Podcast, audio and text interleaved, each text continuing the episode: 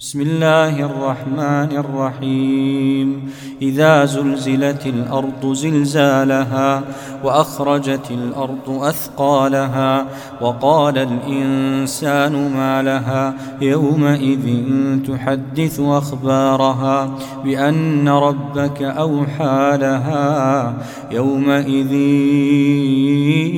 يصدر الناس أشتاتا ليروا أعمالهم فمن يعمل مثقال ذرة خيرا يره ومن يعمل مثقال ذرة شرا يره.